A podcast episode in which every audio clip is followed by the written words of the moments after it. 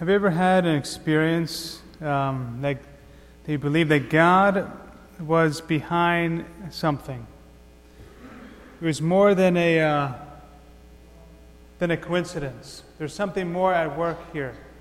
And that if you tried to explain to somebody else that they may not even understand it, but you do because you know what happened is from God.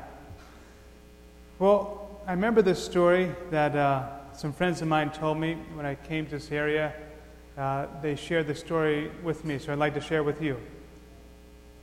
On the 25th wedding anniversary, they decided to go to Venezuela, a place called Betania, Venezuela, where Mary appeared, and the bishop uh, approved this apparition. Not all apparitions are approved, but this one was. And this had a big impact on their conversion back to the faith. And so this was important to them. So they decided to go and make a, a pilgrimage there. They knew God was calling them to go there. But the only problem was they weren't really great at traveling. In fact, they were never outside of the, uh, of the country before. So when they were on the plane, they kind of realized that, yeah, maybe we didn't think this out the best. And in fact, just before they went, there was an overthrow of the, of the government, and the military was in charge. But they still went. So um, Anita got out her rosary and started to pray the rosary. The plane was taxiing already, but they noticed this fella um, walking, walking uh, in the plane and walking towards, towards them. And they had an empty seat right next to them. And he sat down right next to them. And Dave said to Anita, Where did he come from? I, I don't know. Uh, so, some small talk. You know, he's a. Um, dark skinned man with blue eyes. And um, he noticed that she was praying the rosary. And she said, Yes, I'm praying the rosary. Well, and she explained the situation to him. He said, Did you ever pray to St. Raphael? I have a holy card here in my wallet, and um, he's a patron of travelers, so I think you should pray to him. Okay, I'll, I'll do that. Some more small talk. Um, by the way, what's your name? Um, Raphael. Raphael's my name. So uh, she figured, okay, well, you know, uh, he must have devotion to St. Raphael because of his name. Uh, this whole time, he was actually eating a chocolate bar. And then he offered some chocolate to Anita. She said, no, I'm, I'm good. Thank you. Um, and then explained that, well, when they get to the airport, they just have a half hour until they can get to the car rental agency. Otherwise, they're stranded they don't speak the language. They're not in a good situation there. So he said, Well, just follow me. So they followed him through three different military checkpoints in which everybody else's luggage was being checked and all these questions. All they did for them was they just looked at a stamp and uh, went right through. So they got eventually to the uh, airport corridor. There's basically nobody there yet. They put down their luggage, went to thank him. He wasn't there. Now, there was a long corridor. He couldn't have been hiding behind some place. He was nowhere, nowhere to be seen. So they looked at each other. They knew at that moment that that was how God answered their prayers. That was probably an angel from God sent to help them, probably Raphael. So when they get back home, they're sharing the story with, uh, uh, with a friend of theirs. And before they get in all the details, the friend says, Yeah, well, my friend has been investigating different apparitions of St. Raphael to different people. Did, did he offer you chocolate? well, yeah. He, he offered chocolate. Yeah, he does that a lot. He offers chocolate. Now, what does chocolate have to do with it? I have no idea, all right? But, but it's, it's fact that they made that connection, right? You, you remember it, right? So the Lord wanted them to remember that. Was he uh, dark skin and blue eyes? Yeah. Well, yeah, that, a lot of times he appears like that. Hey, so there you go. That was their sign that God was working with them.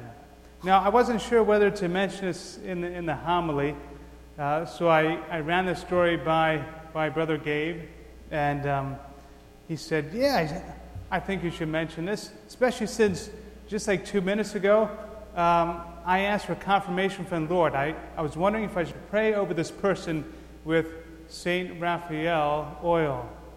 And uh, so I need a sign from God. Two miss later, I mentioned the story of St. Raphael. We never talk about St. Raphael because, unfortunately, sorry, St. Raphael, but he's the forgotten one of the archangels, you know? We talk about Michael, talk about Gabriel, but we don't talk about Raphael too much. So he's getting his kudos now. All right. But we see how God was working here, right? I mean, I know these people, they're not lying. This, this is their experience. Maybe we haven't had a dramatic experience like that, uh, but we know that God is working in our life. Maybe it was an angel. Maybe we can tell God was working through that person, through the comments or through their prayers. Maybe they didn't realize what they were doing, but we, we did. We have to have the, those eyes of faith, right? A trusting heart because otherwise we miss it. Last week we talked about, for our message series, Heart Healthy. In order for us to have a healthy heart spiritually, we need to have an open heart. Uh, in order to take those uh, spiritual blocks, those earphones that we have in our, in our life, take those off to, to listen to Lord. But we only listen to Lord, or we only listen to others or the Lord when we trust them, right? Somebody who we don't trust is in one ear and out the other. We don't really pay much attention to them. But someone we do trust, we listen to. Abraham, he trusted in God. And um, so reminded of the story that God promised through Isaac many descendants. But then he asked him to sacrifice Isaac. So, so what is it?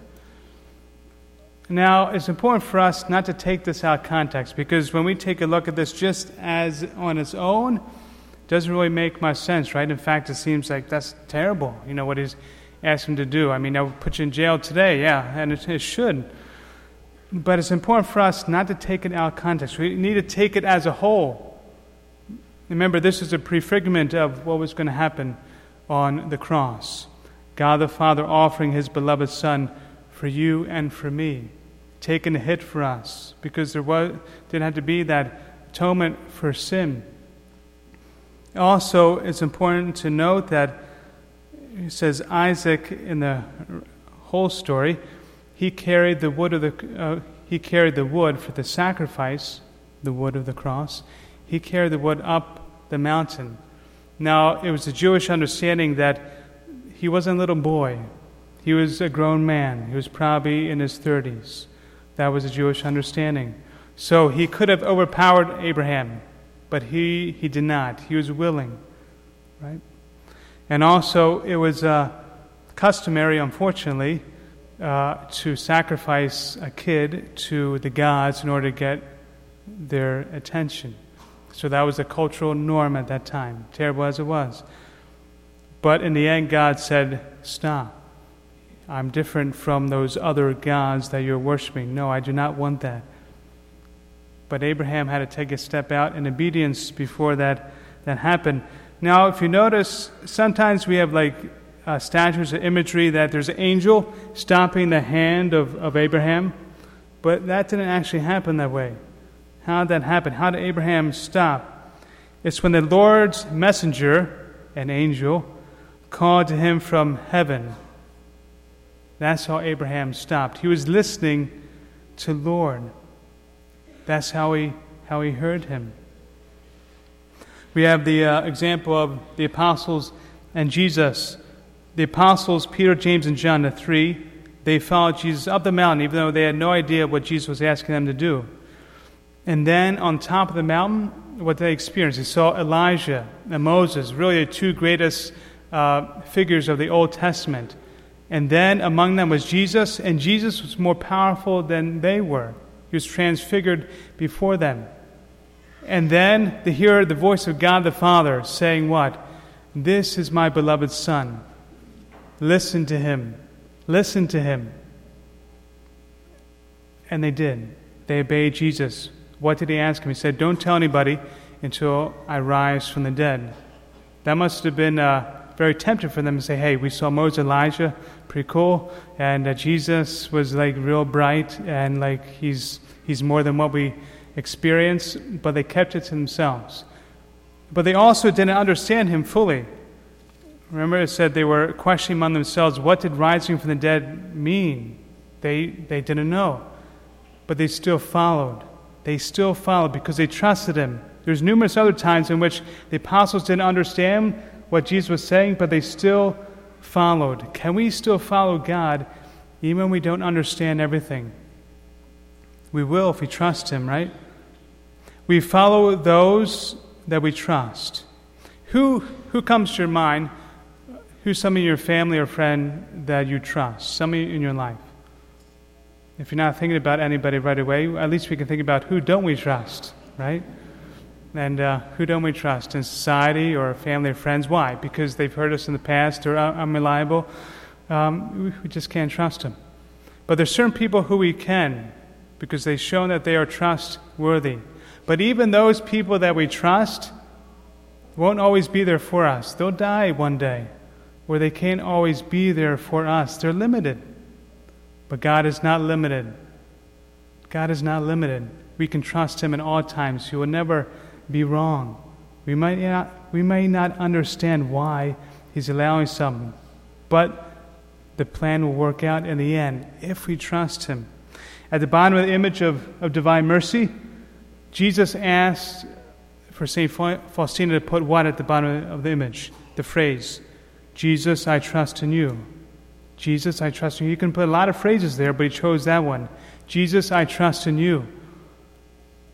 It's so important for us to trust Him, not to be afraid. So let us ask the Lord for that grace this week to trust Him, to trust that God is working in our life, to remember those times that, oh, yeah, you, you did do this, and, and, uh, and that was you. Like David and Anita trusted, and they followed this man they thought to be a man, turned out to be an angel, we believe. Like Abraham trusted, like the apostles trusted can we trust as well this week?